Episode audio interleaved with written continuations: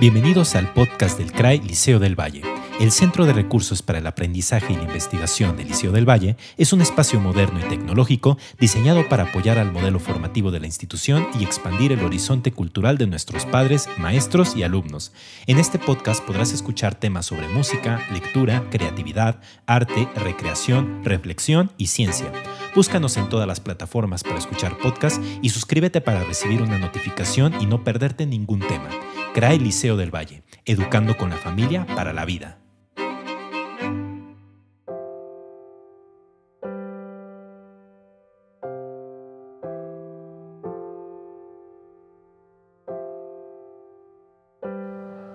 Buen día amigos, bienvenidos de nuevo a su podcast favorito del C R A I del Liceo del Valle.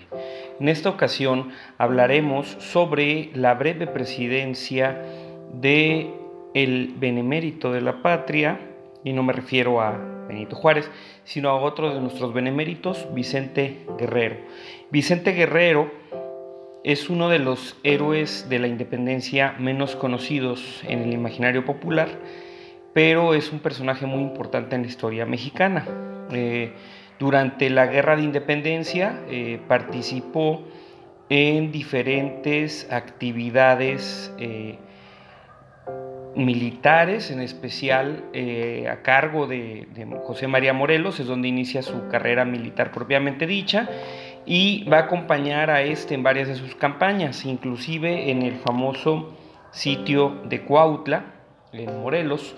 y también eh, va a durar eh, organizando la lucha en tiempo posterior a la muerte de él. Es decir, tras la muerte de Morelos,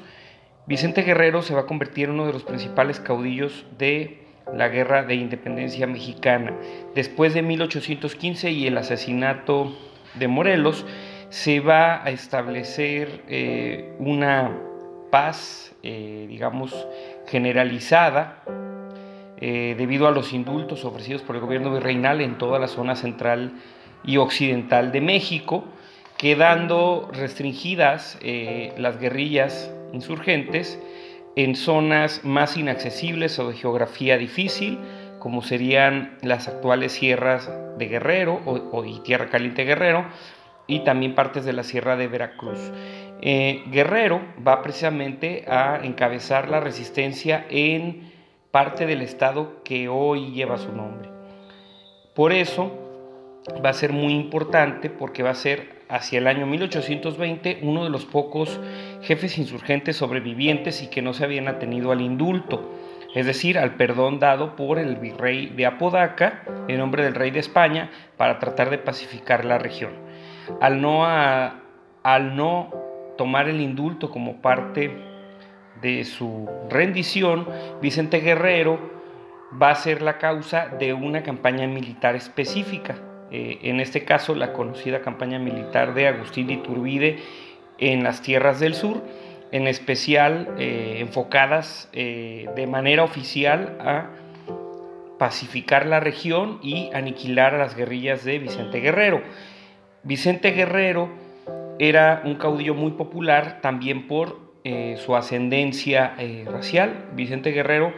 era de ascendencia afrodescendiente, es decir, es uno de los, eh, de los líderes eh, de la independencia, de los pocos líderes que descienden de una de las castas menos favorecidas del sistema colonial, lo cual le va a hacer muy popular entre sus tropas, en especial en esta región de Tierra Caliente y la Sierra de Guerrero y Michoacán, donde estas castas son las más perjudicadas junto a los indígenas. De ahí que Agustín de Iturbide se ha enviado a tratar de pacificar la región, pero Agustín de Iturbide idea, de la mano de otros conspiradores eh, criollos en la Ciudad de México, el famoso Eh, plan de la profesa, la conjura de la profesa, en la cual se le plantea a Guerrero una alternativa, una tregua para declarar la independencia de México, y es donde sucede el famoso abrazo de Acatempan, es decir, el encuentro entre Agustín de Iturbide como líder militar realista y Vicente Guerrero como líder militar independentista o insurgente, y esta tregua va a dar lugar al surgimiento del movimiento Trigarante, que consuma la independencia de México en un periodo relativamente muy breve, en cosa de menos de un año, se logra concretar debido a la necesidad política que, que se presenta en el momento entre las élites y los insurgentes. Es decir, tenemos que Vicente Guerrero es uno de los protagonistas de la consumación de la independencia, y esto lo va a convertir en uno de los actores políticos más importantes tras la consumación de la independencia. El principal va a ser obviamente Agustín de Iturbide, quien va a llegar a ser nombrado eh, en este vacío de poder generado tras la independencia como emperador de México. Tras la caída de Iturbide y su posterior exilio y ejecución, Vicente Guerrero va a seguir jugando un papel muy importante en la política mexicana, y es así que en mil ochocientos veintinueve se va a convertir en el segundo presidente de México, después de la primera presidencia de México que fue, estuvo a cargo, perdón, de Guadalupe Victoria, otro insurgente muy relevante. Entonces, Iturbide dura poco tiempo, después sigue el gobierno provisional y después eh, la primera presidencia de Guadalupe Victoria, y posteriormente tenemos el segundo mandato presidencial por parte de Vicente Guerrero. Cabe comentar que Vicente Guerrero va a llegar a la presidencia de manera irregular. Él estaba en la plantilla electoral como vicepresidente, no como presidente. El presidente en esta plantilla era Manuel Gómez Pedraza, pero debido a una controversia política en ese momento, el Congreso mexicano decide anular la validez de la elección en la que Pedraza, Gómez Pedraza, había sido elegido como presidente, y nombra al vicepresidente, en este caso Vicente Guerrero, como presidente de México. En este, este vacío constitucional va a ser importante para entender la suerte de la breve presidencia de Guerrero. Es el primer quebranto constitucional de la República Federal. Es decir, en el gobierno de Guadalupe Victoria no hubo ningún incidente relevante en términos legales o controversia, y en el caso de esta segunda presidencia, que hubiera sido Manuel Gómez Pedraza, está esta controversia. Manuel Gómez Pedraza se niega a implementar una política dictada por el Congreso mexicano, que es la expulsión de los ciudadanos españoles en México, debido a que en esos momentos había mucha tensión política entre México y España,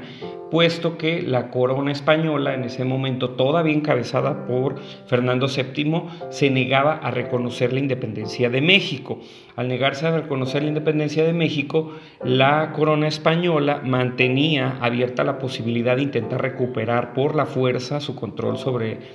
México, en especial eh, con una invasión tentativa desde Cuba. De hecho, había muchos planes eh,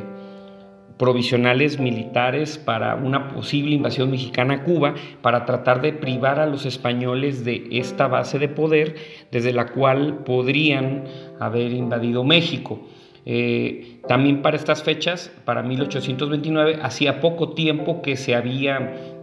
llevado a cabo una,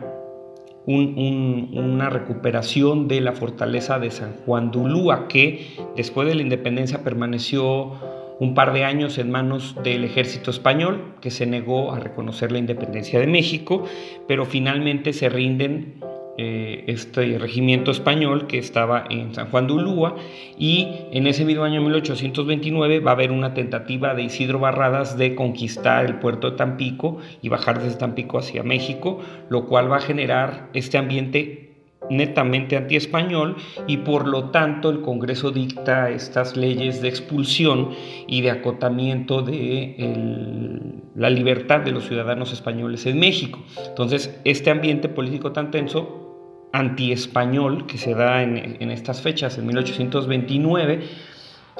tiene como consecuencia que, al negarse Gómez Pedraza a implementar este decreto, el Congreso lo desconoce y pone a un nuevo presidente, en este caso Vicente Guerrero, que era solamente el candidato a la vicepresidencia.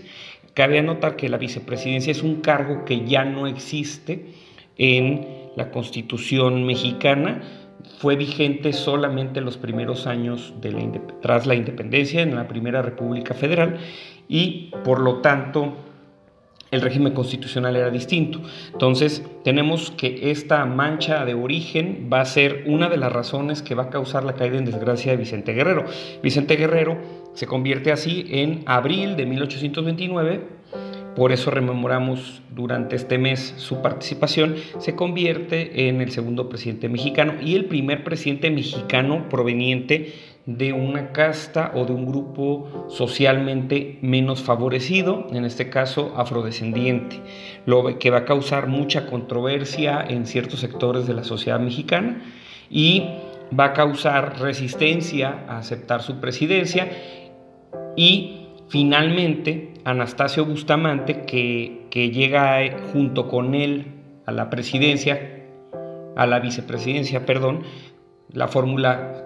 presidencial y vicepresidencial sería Vicente Guerrero y Anastasio Bustamante. Al hacerse este, esta institución de Gómez Pedraza, eh, Anastasio Bustamante al final se va a unir a una ola de conspiradores que no aceptan el gobierno de Guerrero y por lo tanto va a dar un golpe de estado en la cual lo destituye y lo manda a fusilar.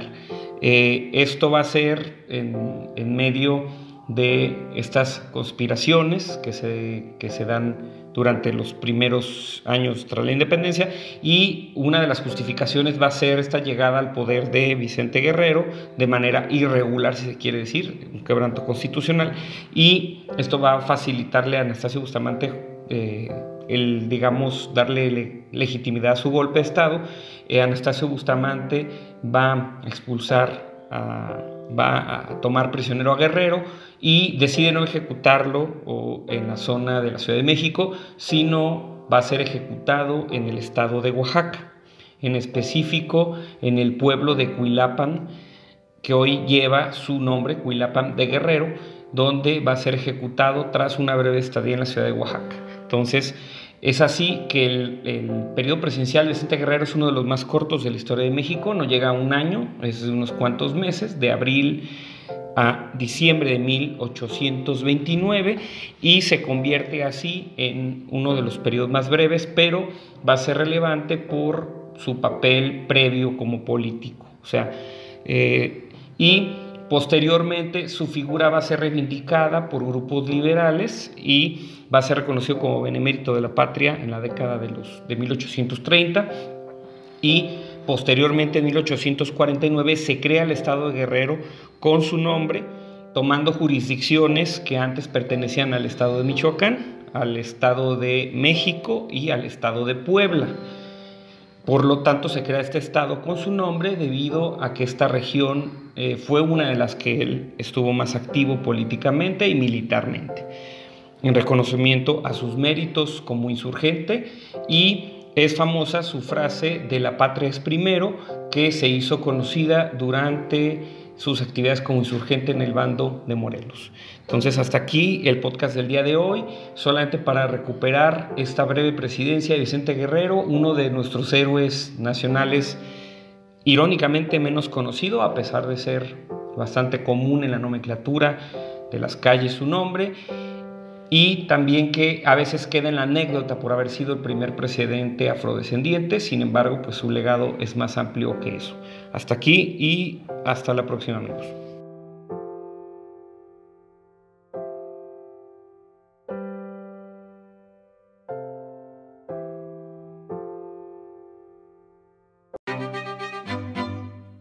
Gracias por escuchar el podcast del C R A I Liceo del Valle. No olvides suscribirte para escuchar cada una de nuestras emisiones y para mantenerte al día con nuestras actividades culturales. Recuerda que tratamos temas sobre música, lectura, creatividad, arte, recreación, reflexión y ciencia. Hasta la próxima. C R A I Liceo del Valle, educando con la familia para la vida.